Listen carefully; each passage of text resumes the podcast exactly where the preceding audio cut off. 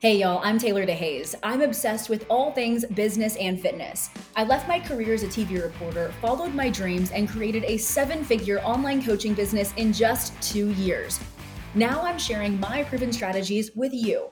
Oh, and we'll keep it real, discussing mindset, money, and hardship to help you build the life of your dreams. Grab a cup of coffee and get cozy. Welcome to the Taylor DeHaze podcast. I'm so glad you're here.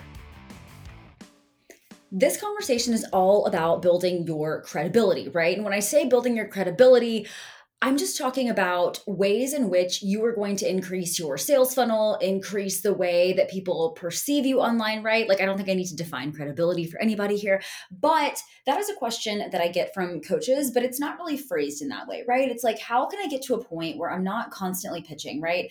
I had a conversation with one of my clients recently who had just a really epic Black Friday. Actually, several clients come to mind, but one in particular. And this client was saying that, you know, I'm just, I'm feeling tired, right? Like I pushed and pushed and pushed and I got all these great sales, but you know, I want this to be me all the time. And if you're listening, you can probably relate to that, right? Whether it was a launch that you ran or something that you did, like there are these these big pushes that we sometimes run or maybe we've been pitching for, you know, time and time and time and time again and and we're building all of this traction but at the end of the day we want that traction to be very turnkey style right like there's just no there's no more ebb and flow so to speak right so i want to talk about a few ways that i've built my credibility and how to build yours as well and seven seven specific ways. And knowing me, I'll probably have some eighth or ninth that comes to mind as I'm chatting with you. But, you know, the first thing that I want to say is when we talk about building credibility, you know, this is really the long game. Okay.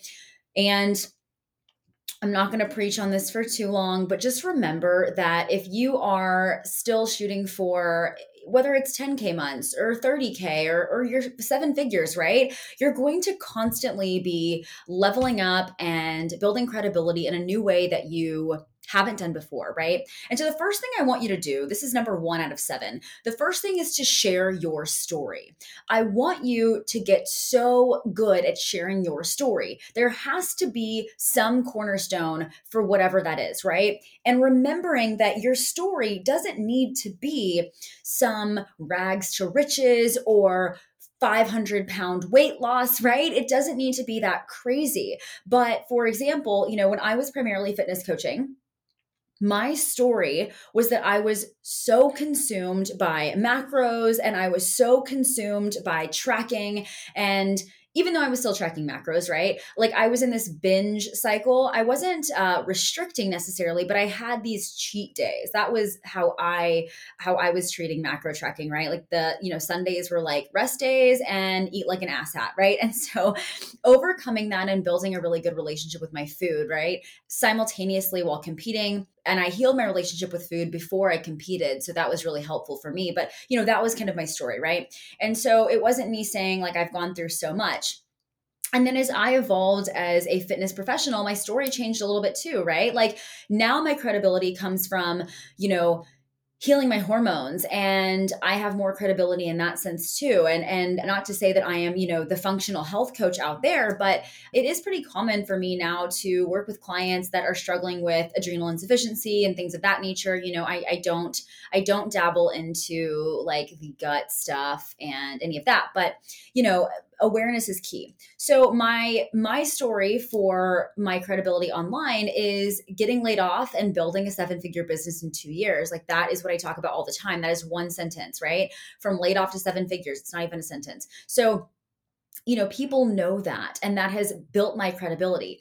If you are just a talking head giving information online, but never adding that element of storytelling, and people are unable to relate to you, it's going to be extremely hard to build any credibility. But storytelling comes in so many different ways. It does not have to be some gut wrenching detail, it is just sharing parts of your life, glimpses of your life, right? That can come through your writing style that comes through showing us what you're doing on the weekends with friends, anything, but just give us that connection point because connection builds trust, which builds credibility. The next thing is going the extra mile. Number two, building or going the extra mile. So, when I say going the extra mile, I'm talking about just going above and beyond for your clients. Okay. So, something that this could mean for you is maybe if your client retention is you know, it's okay, but could be better. You know, something that I might start doing is going the extra mile and checking in with your clients before they're checking in with you. Now, if you're somebody that has a ton of clients and this sounds crazy, then what I would maybe do is break your clients into five different groups, right? A through E, okay?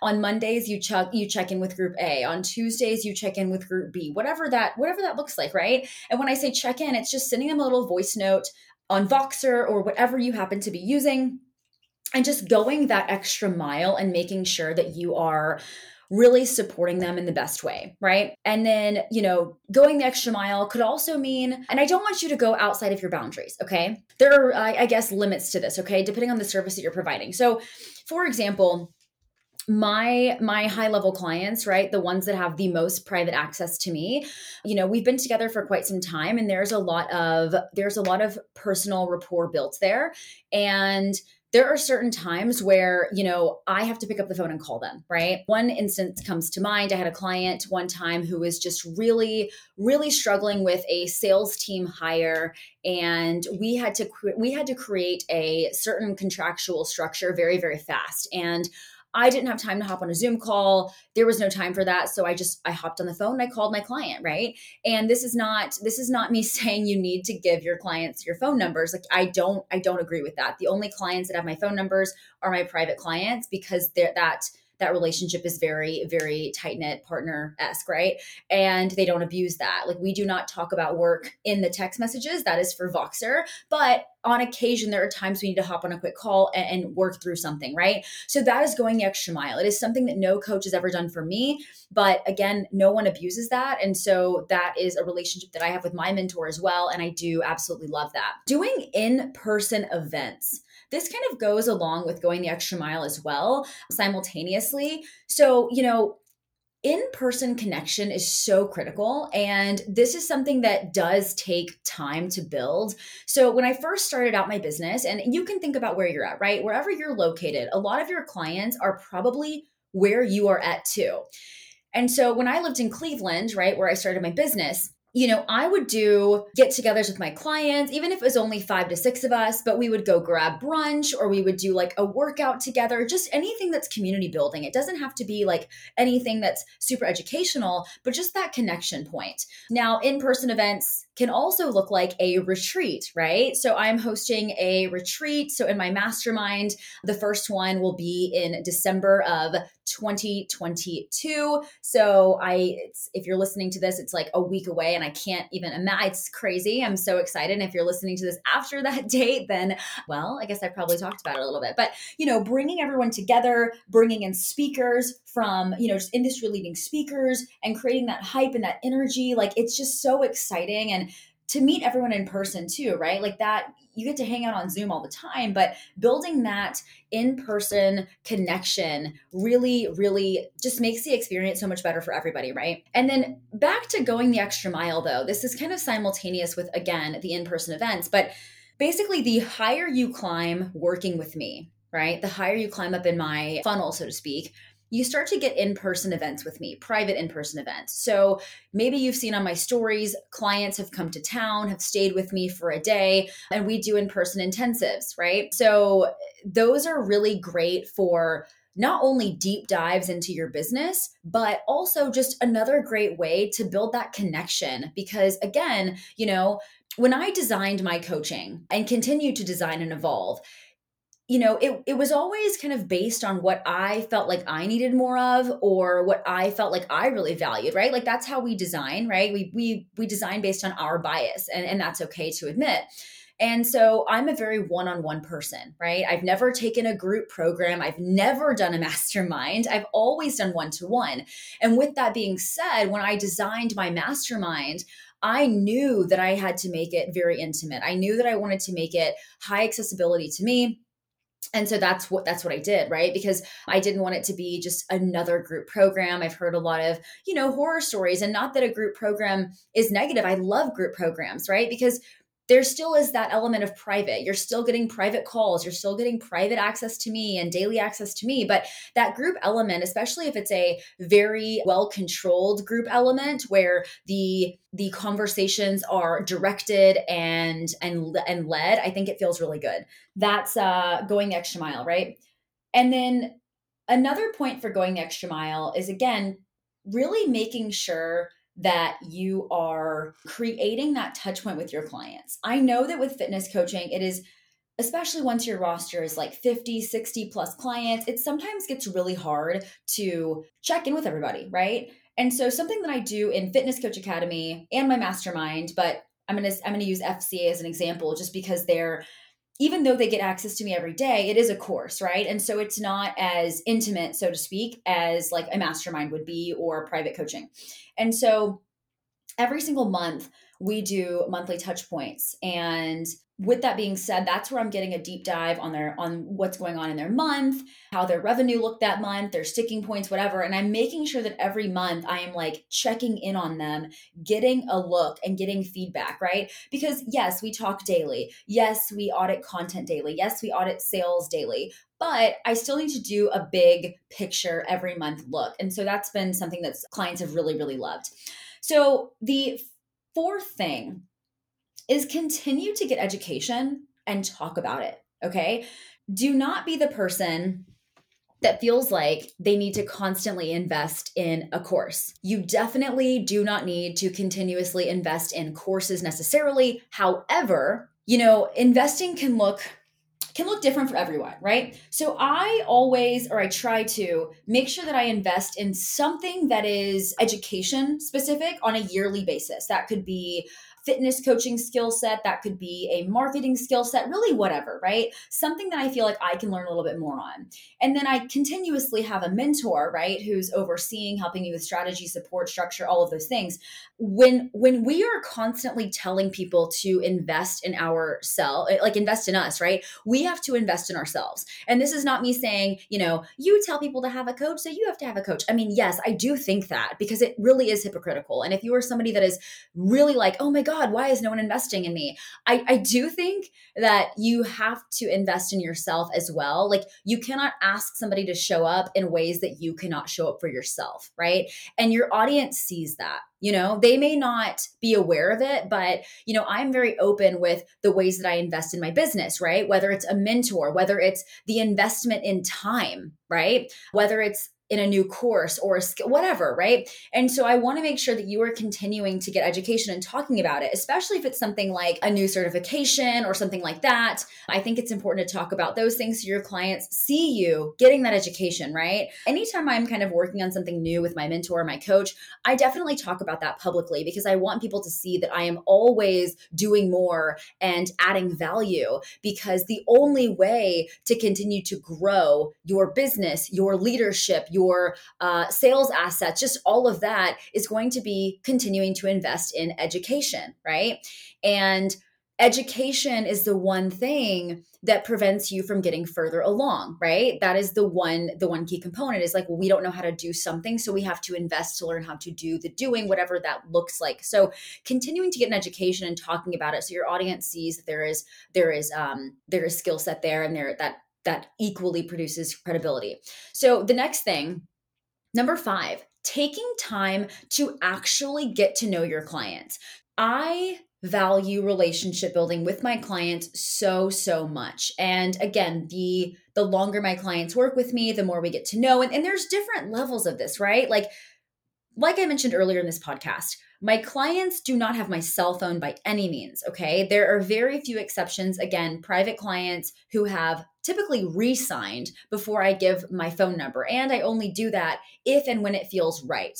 Not all of my clients, not all of my private clients have my cell phone number. Like it does it, it's not like it's in the contract, like, oh, private text text access to Taylor. Like, no, there needs to be boundaries there. But, you know, I my clients that have continued to resign, you know, we just we spend a lot of time together and therefore we get to know each other. You know, several of my clients went with me to Vegas to a festival this past year and it was the second time that it happened and you know, there is a very hard line between business and professional or business and personal And, you know, when my private clients come in person and we get to do these intensives, we of course talk about things outside of business, right? And we just build that connection. And I make a point also to reach out to my clients in the DMs and just check in on them. Hey, how's it going? You know, like I make sure that that I follow them and I'm seeing what's going on. So, something that I know a lot of sales teams won't won't stand behind is I do not follow anyone unless they're my clients, right?